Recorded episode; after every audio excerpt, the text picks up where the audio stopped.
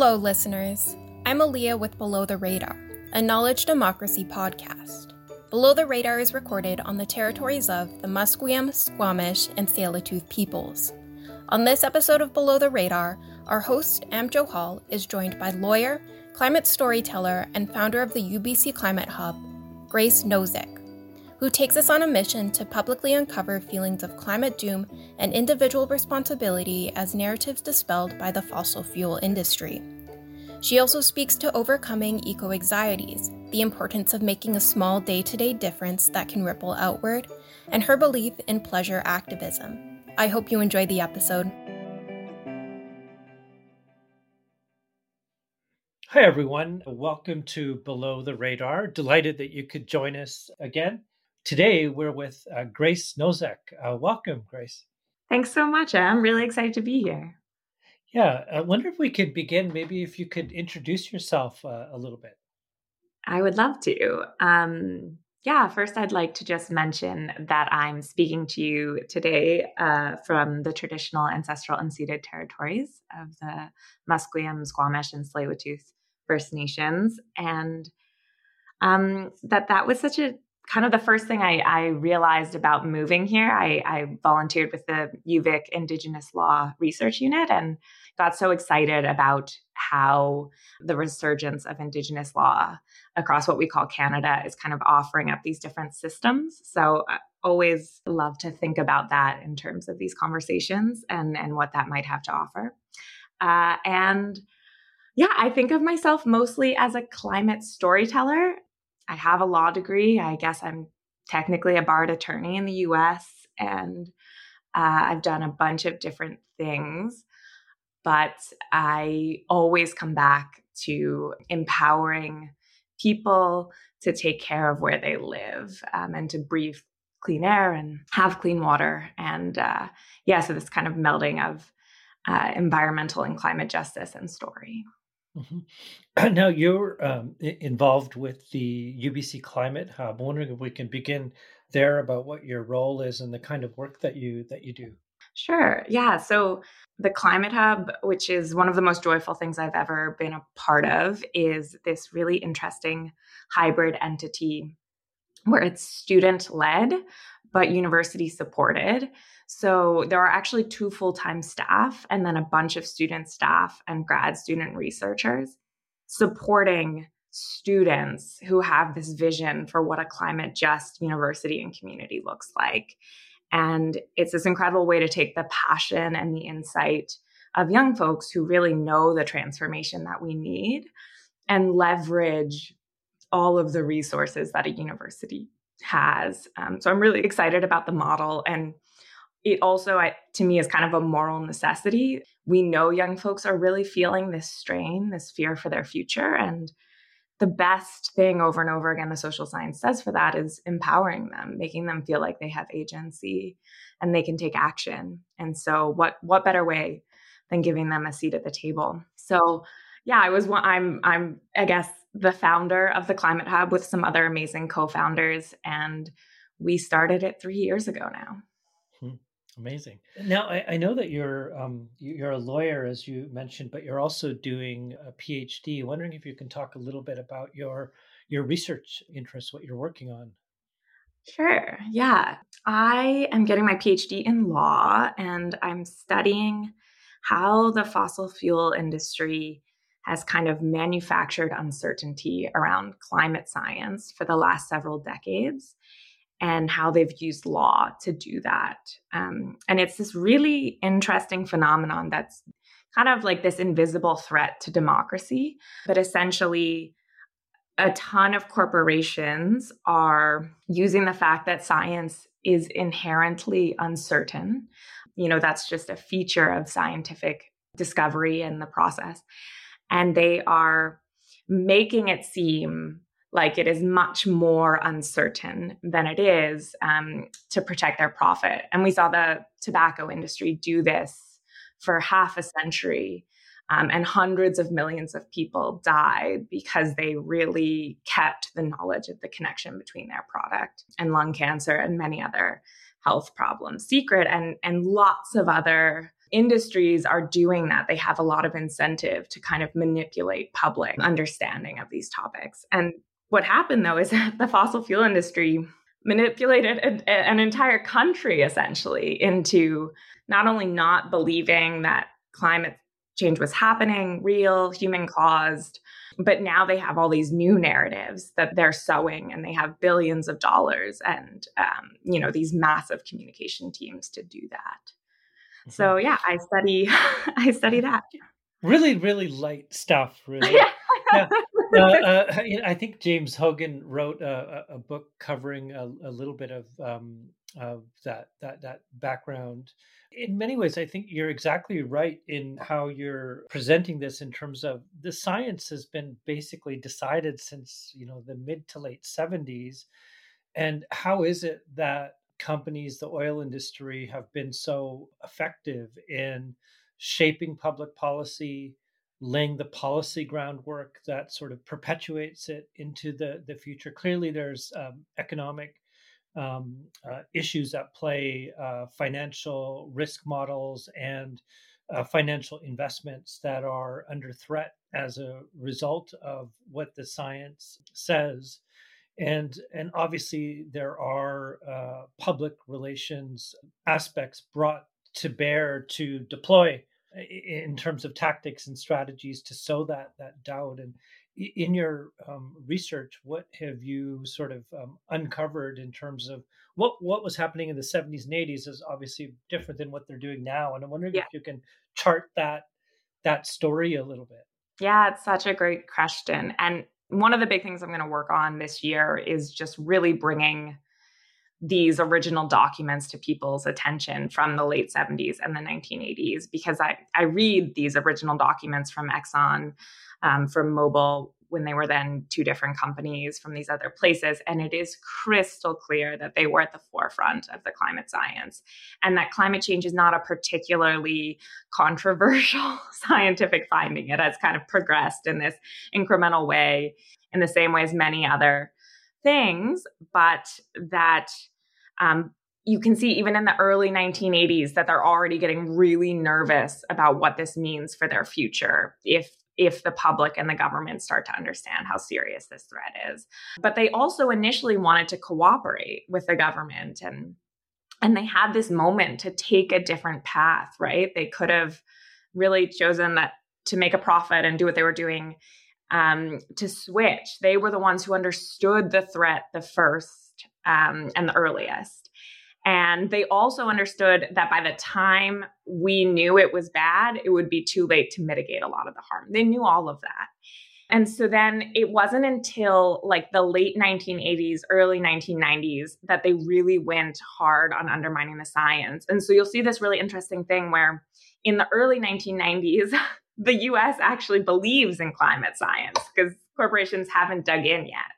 And then in the decade after, that's when you really start seeing the effects of that campaign. And it's, I mean, the thing about my chapter that I'm writing now is like they have every avenue. They are the consummate storytellers. They are the consummate influencers before influencers happened, which is why I think of storytelling as such a critical praxis to what I study because they they figure out that they have to fund PBS, public broadcasting. They have a list of all the opinion leaders in the US in all of these different places that they need to court, that they need to fund.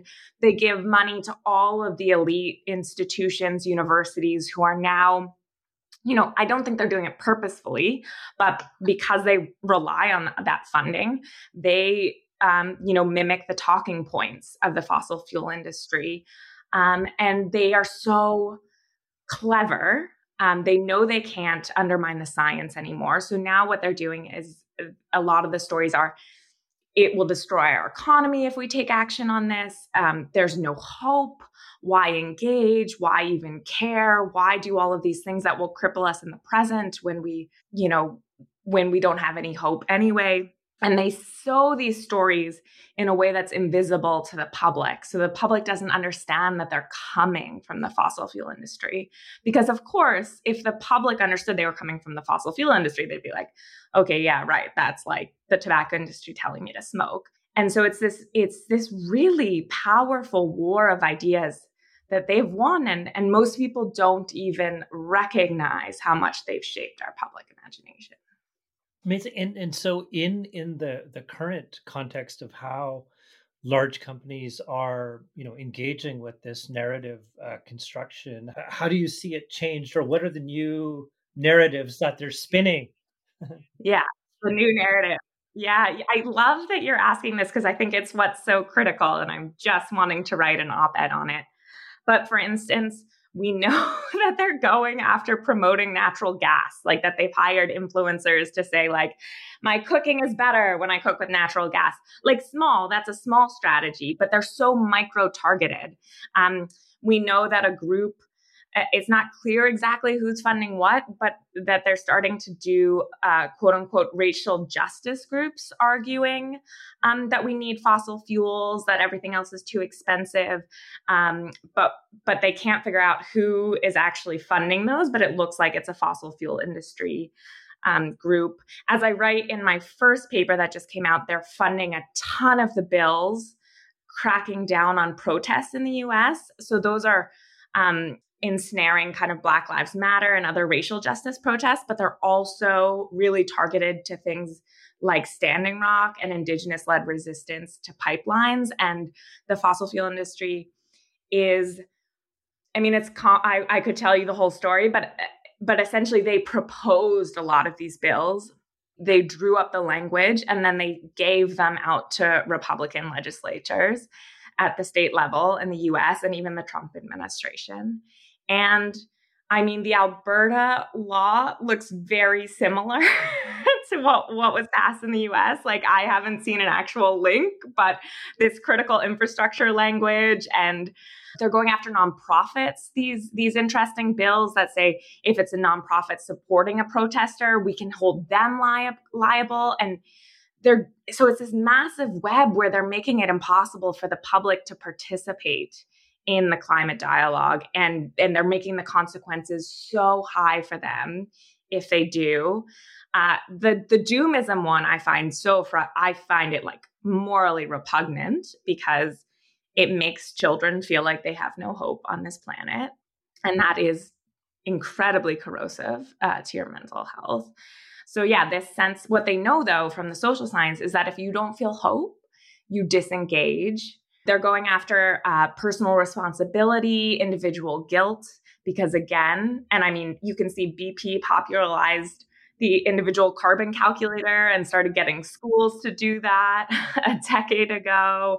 And so, all of these universities and high schools that have these sustainability programs that largely focus on individual choice and recycling are unfortunately re-entrenching what the fossil fuel industry wants us to do. But what they also know, and my master's thesis is all about the cognitive hurdles to climate change. So I'm I'm deeply entrenched in that. But they know that if you feel guilty about climate change, you will also disengage and you will think it's less of a problem. Your mind rationalizes that because you don't want to feel bad about your choices. So you kind of push it away out of mind. So, yeah, so we've got racial justice, individual choice. The universities are a huge one. They've funded hundreds of millions of dollars into every major research university. And so then the universities start talking about individual choice and well it's not their fault. It's all of our faults. You know i drive a car this hypocrisy narrative. But i'm like uh, that's ridiculous they closed off all the other options for you like they made sure that there was no other policy and at the same time as they're sowing all of these narratives they are actually then spending hundreds of millions of dollars to make sure that carbon taxes lose at the state level in the US and and all of these other places. But there's a leaked document in Canada that's so interesting. I think it's from 2018. And the it's like a PR firm hired by a fossil fuel industry coalition. And essentially one of their talking points is there's no hope on climate change. Like, why should we? That's the narrative that they spread that like we shouldn't be taking action at the federal government because there's no there's no. Yeah, it's interesting this sort of uh, targeted sort of approach that's really meant to demobilize, immobilize, depoliticize people, or this other um, seed of doubt that has to do with, oh, it's so complicated. It's really hard to situate oneself in relation to this incredibly complex problem, or that this question of it's a set of individual ethical choices and any kind of collective response at the level of policy you know can't be even thought of or or in uh, the political economy i grew up in in rural bc in, in williams lake and so the um, at the time the environmental movement and forestry were at loggerheads literally. And uh, there were these sort of industry led campaigns that would you know people would put up in front of their house forestry feeds my family and uh, it's not like people were literally eating wood chips or something but it was this idea that forestry funded uh, families and mortgages and all this thing and environmentalists were these people who came from urban centers and this type of um, thing. And so i can see how uh, uh industry led campaigns can be um, effective because of the weight of money they bring to the table but there's also as you've mentioned there are these kind of astroturf groups funded by industry that are meant to be kind of a civil society voice, Absolutely. but yes. funded. And, and so the, uh, the companies don't necessarily write the legislation themselves, but they do it through these groups and are, you know, just slightly arm's length, let's say, but not really if you follow the money. Um, and in the states, um, what are some of the the bigger organizations that are doing this kind of policy level work to get in the hands of legislators, sort of pre-cooked policy in a way? Yeah, great question. Um, and I just want to tack on because I think what you're saying is so critical. Um, because I, when people get mad at folks who work in the fossil fuel industry, I am, I'm like, no, no, no, no. I, that's not who I'm mad at. no, like I'm mad at the lawyers and the accountants, and it's truly this group of like probably a hundred people almost all of them men, almost all of them white, who have made these decisions at the highest levels in these groups and then made sure that every like the rage is felt against everyone else. And so sometimes in when I'm organizing, I'm like, I'm like, I'm gonna save my rage. There's lots to rage at, but I'm gonna make sure that I don't forget about this kind of like cabal of people who really this these men who made these choices for billions of people and animals um, and have not been held accountable for that. And, and also, uh, not to mention the, the mobilization of public resources to say fund the oil war room that Jason yeah, Kenney set up in Alberta. yes, yes, yes, yes.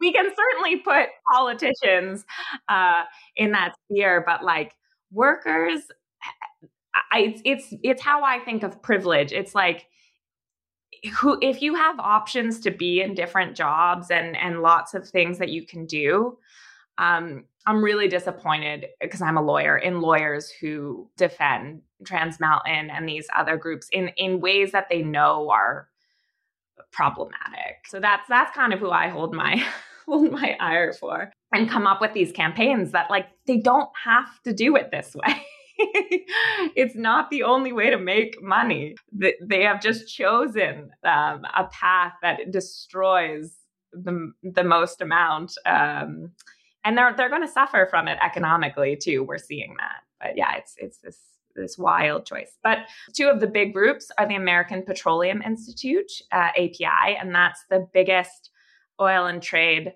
group, like the trade lobbying group for fossil fuels in the US, representing, I think, more than 500. They are deeply tied to like the big carbon majors, like particularly ExxonMobil.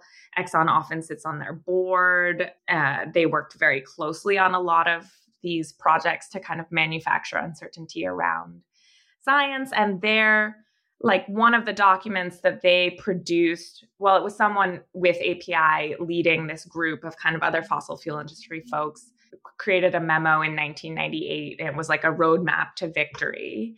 And it parroted a lot of what other memos from like the tobacco industry had said. But essentially, like, we will win when the public feels uncertain about climate science. Like the more uns- the the more you can make them feel confused, the less action that can happen. And that was right around Kyoto and right in this moment where there was there was real momentum for climate action. Uh, we forget that like really in the 90s it was not early 90s it was not controversial. Like a lot of Republicans believed in climate change then too. And this small group really worked hard to make climate change a partisan issue. And I think this is this will be quite interesting for your podcast audience. Um, a lot of scholars think it's because this group of people called free market fundamentalists essentially who believe who kind of came out of this cold war setting and were really afraid of socialism and communism and saw and see environmental issues and climate change in particular as these massive market failures that require a lot of regulation if you're going to address them. And so and they and this group believes that like free speech and all these other things are tied to a free market that you can't be free without a free market. And so um, they've traced why some of these people some of these like kind of eminent scientists in other realms went out swinging so hard against climate science. Um, and it was kind of this sense that they they were so afraid that if we acknowledged the science of climate it would take so much government action to address it so I always think that's a really interesting piece for people to wrap their head around and where I think a lot of people are still coming from. Like and and there's like a seed of truth in that that they want freedom, which is not a bad thing, but they've been manipulated on what freedom is. Yeah, this sounds a lot like a Century of the Self, Adam Curtis, where they, there's like the the conspiracy music comes on, and Edward Bernays, the nephew of Freud, is like you know getting um, how to market cigarettes to women in the 20s right yeah it's yeah. it's bizarre like the the way communications and pr can be used to shift opinions uh, uh, political parties do it all the time but when it's on something as existential as climate change there's a lot at at stake you had mentioned um, uh, earlier sort of these notions around ecological uh, pessimism or ecological grief or i've seen some people use the term ecological mourning. Um, this idea of um, you know a, a, world that's ending or in crisis, and of course we we need to be in a more uh, positive horizon to uh, maintain and sustain our political organizing and other types of things. And so I'm wondering if you can speak to um, a little bit of these uh, types of like how you approach the problem of ecological grief and pessimism uh, in, in in your work and how you try to intervene in your own way? Sure. I've also i, I just uh, will say that i am cognizant of the critique of of like this eco anxiety as being something that you know is kind of a very white privileged idea because it's the first time this group has maybe faced an existential threat whereas many other folks and um, and communities have been living with existential threat um, for many, many centuries. And I, I think that's really interesting and important to remember as I do the work. But I think for me, how I feel hope is that I live deeply in the moment and I think it matters to just make someone's day better one day. Um, and i can see how those small things add up to massive change. And but like you know when you're when you're really feeling sad or you're upset it's painful. And having someone come and kind of change your mo- mood or inspire you or make you feel better is is relief. And so um I don't know if I can change the full ship. you know, sometimes I think of us as like a ship trying to turn away from the iceberg and I've developed that metaphor in, in various other things. And, you know, I don't know um, if I'll, I certainly will not be able to make it turn on by myself, but I, I believe that my action matters. And that's, that's sustaining for me. That's really important for folks to stay in the movement and not get burnt out is to believe that they matter. And I think, I'm not sure why, but I'm sure there's some industry narratives going on here, but people don't feel like they matter. Um, they don't feel like they're making a difference and and i think that's just a, a bigger problem of our system. Regardless like we should all feel like we matter and we're important and our actions shift those around both good and bad. So yeah, I really focus on if I can help, you know, I'm I mentor a lot of folks, like if I can make them feel good today, like that's enough. That's that's big. And those things I think ripple outwards. But I can also see them. That's very tangible. And um I I had a catastrophic injury when I was in university and I was in an unbelievable pain when that happened. And so I know how long a day can feel when you're in pain. And obviously, you know, that's one privileged experience of that. But it makes me feel deeply about the present and making sure no one is in pain now and and trusting that the future will be better if I focus on the present too. Mm-hmm. It's, mm, it's, really super, eh, really interesting to to hear that um, vantage. And uh, I'm wondering, um, uh, we were talking uh, before we went on air around the role of humor in social movements and um, how you how you think through that, or or how you place it in, in the work that you do. Yeah, I've been thinking about this so much and and I really find as as often my guiding star on this is Adrienne Maree Brown, who I'm sure many of your listeners will know. Um, but you can, she has a, a blog and, and, a beautiful blog and Instagram with all of these offerings of her wisdom. But she also has pleasure activism, which is kind of my unofficial Bible and emergent strategy for organizers but it's complicated. And I, I can see why a lot of people are quite nervous about making climate spaces joyful or, you know, full of dance or music because climate is suffering. Like people are suffering now and they've been suffering for a long time and they've died and massive consequences have come. And so it's like, can we honor that while still having this joy and this humor? And I think we can, um, but I can see why some people might not want to or might be averse to that.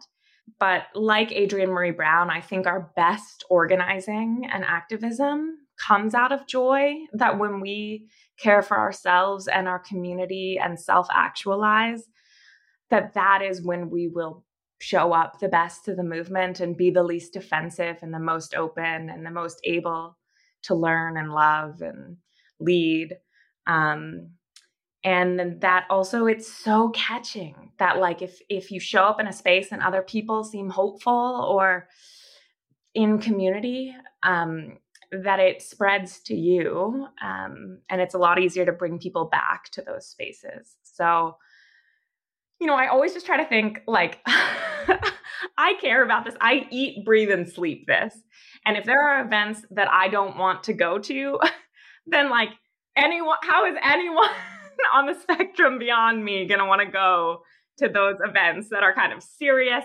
There is no food. It's like kind of an exhortation. And i'm like where do people want to be? Like where do you want to be? What do humans like doing? I'm going to create those circumstances. Now uh, in um, looking at the structural problems of climate change you inevitably run into the problem of toxic masculinity, like in terms of corporate power to the structure of social movements, even. And I'm wondering um, how you think about that through your your work as well. Yeah, um, I love that question. I think they're so deeply connected, and and interestingly, not getting that much talked about. Like it's interesting. I think there's a lot of gaps, and we we focus so much on recycling. Sometimes these other conversations. So I have nothing against recycling, except for maybe that I know that the fossil fuel industry promoted it.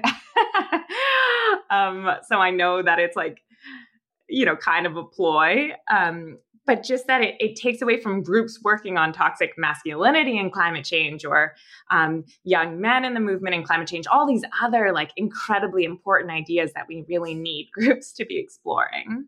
And there's a couple ways this shows up really obviously and one i think is that there are very few men in movement spaces for climate justice. Um, we see again and again that the social science shows that men are a little afraid to show that they care, that that has become not a masculine identifier. And so wearing a mask is can be emasculating um, recycling caring about climate doing these other things that can we've been told that that's not part of what like um, a manly man does which is wild that we have you know this gender identity for half the world that caring is not aligned with it and obviously you know not all of the world embraces that identity, but kind of this forced identity structure that seems just like really dangerous and corrosive. And I had this moment. I have been organizing against Donald Trump for a lot of my life, but I had this t- this really scary moment where I watched him come off a debate and like go to like hug his wife or something and she kind of she pushed away from him. And i know there were a lot of memes of, of that happening but but his face in that moment was like the face of someone being rejected. And then on the other side you saw joe biden like go and embrace jill biden and and she really hugged him in. And it just drove home this thing for me. I was like does anyone love donald trump? Like does he feel genuine love from anyone on the planet? And if he did, would he be doing all of these things? And I, I just can't imagine that the answer is yes. And so, you know, I was just thinking about all of these men and women, but because toxic masculinity shapes all gender identities, um, but just if they were loved, if they were embedded in community and truly seen, I don't think they would seek to oppress. I, I think it would be a very different way of moving through the world. And I also really want to free men from the constraints of this because when I work in middle schools, when I work in high schools, I can see it, it's so visible. The guys who don't want to be in it, but are just totally stuck, like they it's so hard not to be in there especially you know i'm sure there's like boys locker rooms and these things all the all these ways that the structure forces them to have toxic masculinity dominate their lives. Mm-hmm. thank you for that. I think such an important uh, observation and uh, work that needs to be done and talked about and, and made um, visible. Um, one of the things we haven't talked about yet which i'm, I'm really really intrigued about is your your fiction work, your young adult fiction work. I want to hear from you about that. Yeah. Well, I have a series called Ava of the Gaia, which is hopeful young adult climate fantasy. And I've made the first ebook free across platforms. It's funny because Amazon keeps trying to make it not free, and I keep going back into like make it free again because I'm like, I'm not giving you profit, Amazon.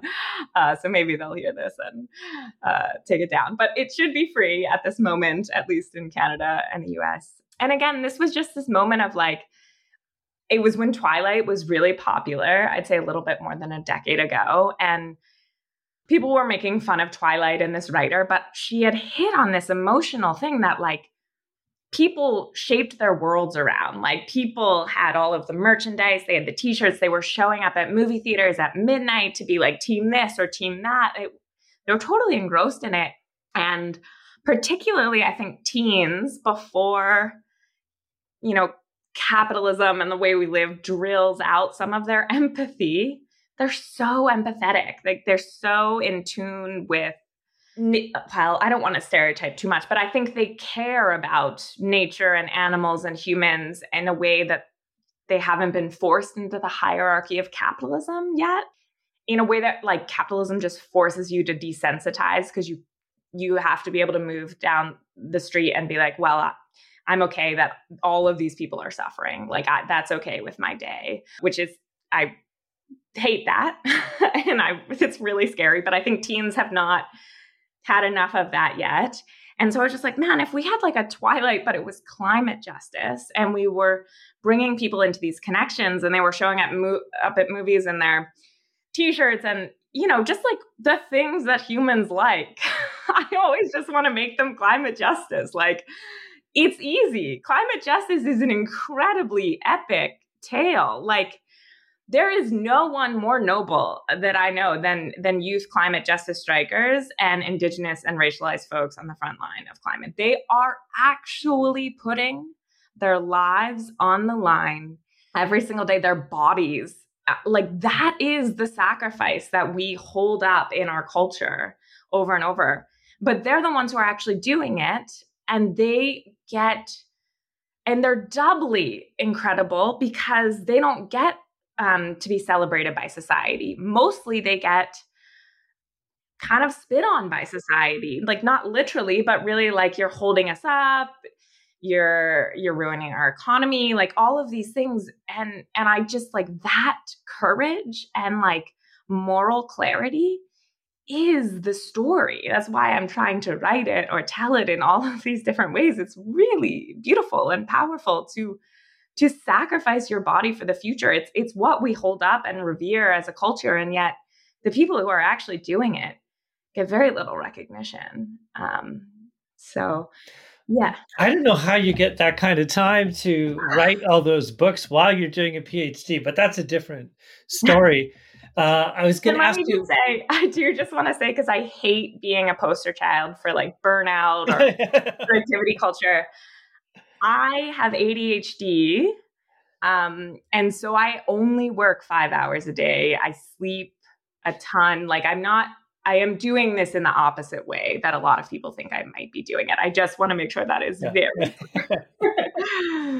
um, wondering if there's anything you'd like to add or, or share about what you have coming up next. Oh man, I have so many fun things coming up. so, so, so many because I have this funding that's so exciting that's letting me work with artists to bring my research to life and make it accessible. So I'm working on like this gorgeous, gorgeous poster series. I'm actually working on a children's book with Lindsay Borrows.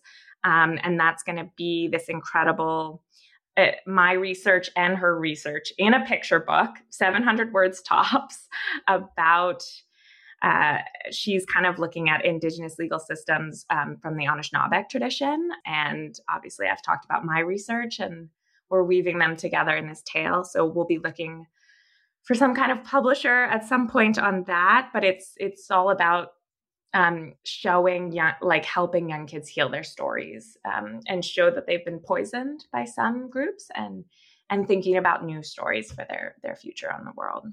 And then I'm going to be making some memes that I'm super excited about, very tongue in cheek, very humorous. And yeah, working on a few novels and some short fiction. Just, I don't know. I just, I need to tell this story. I have to tell the story about what the fossil fuel industry has done. And I have to do it because we're still looking at the fossil fuel industry as leaders, even though every single day they are blocking our future at like every single day in every possible way that they know. And we're not telling that story. And also that you know to tell people that they're important I, I think i mentioned this on the panel we were on but most of the climate work that i do is just like affirming people telling them to step into their power and that they're good and that they're seen and I don't know, we we are not very kind to ourselves. That makes it hard to be kind to other people and we're also tired and anxious and overworked that it's really hard to kind of just take a moment and be like, I see you, I'm listening to you, I know that you're going through this pain. And so, in part, I, I try to really take care of myself so I can be that person for a lot of other people. Grace, thank you so much for joining us on Below the Radar and sharing all the amazing uh, work that you're doing with others. Uh, just really wonderful to speak with you. Yeah, thank you so much for having me. I absolutely love this podcast and your work. Below the Radar is a knowledge democracy podcast created by SFU's Vancity Office of Community Engagement. This has been our conversation with Grace Nosek. You can find out more about the UBC Climate Hub the Ava of the Gaia trilogy, and other works of grace in the show notes below. Thanks for listening, and we'll see you next time on Below the Radar.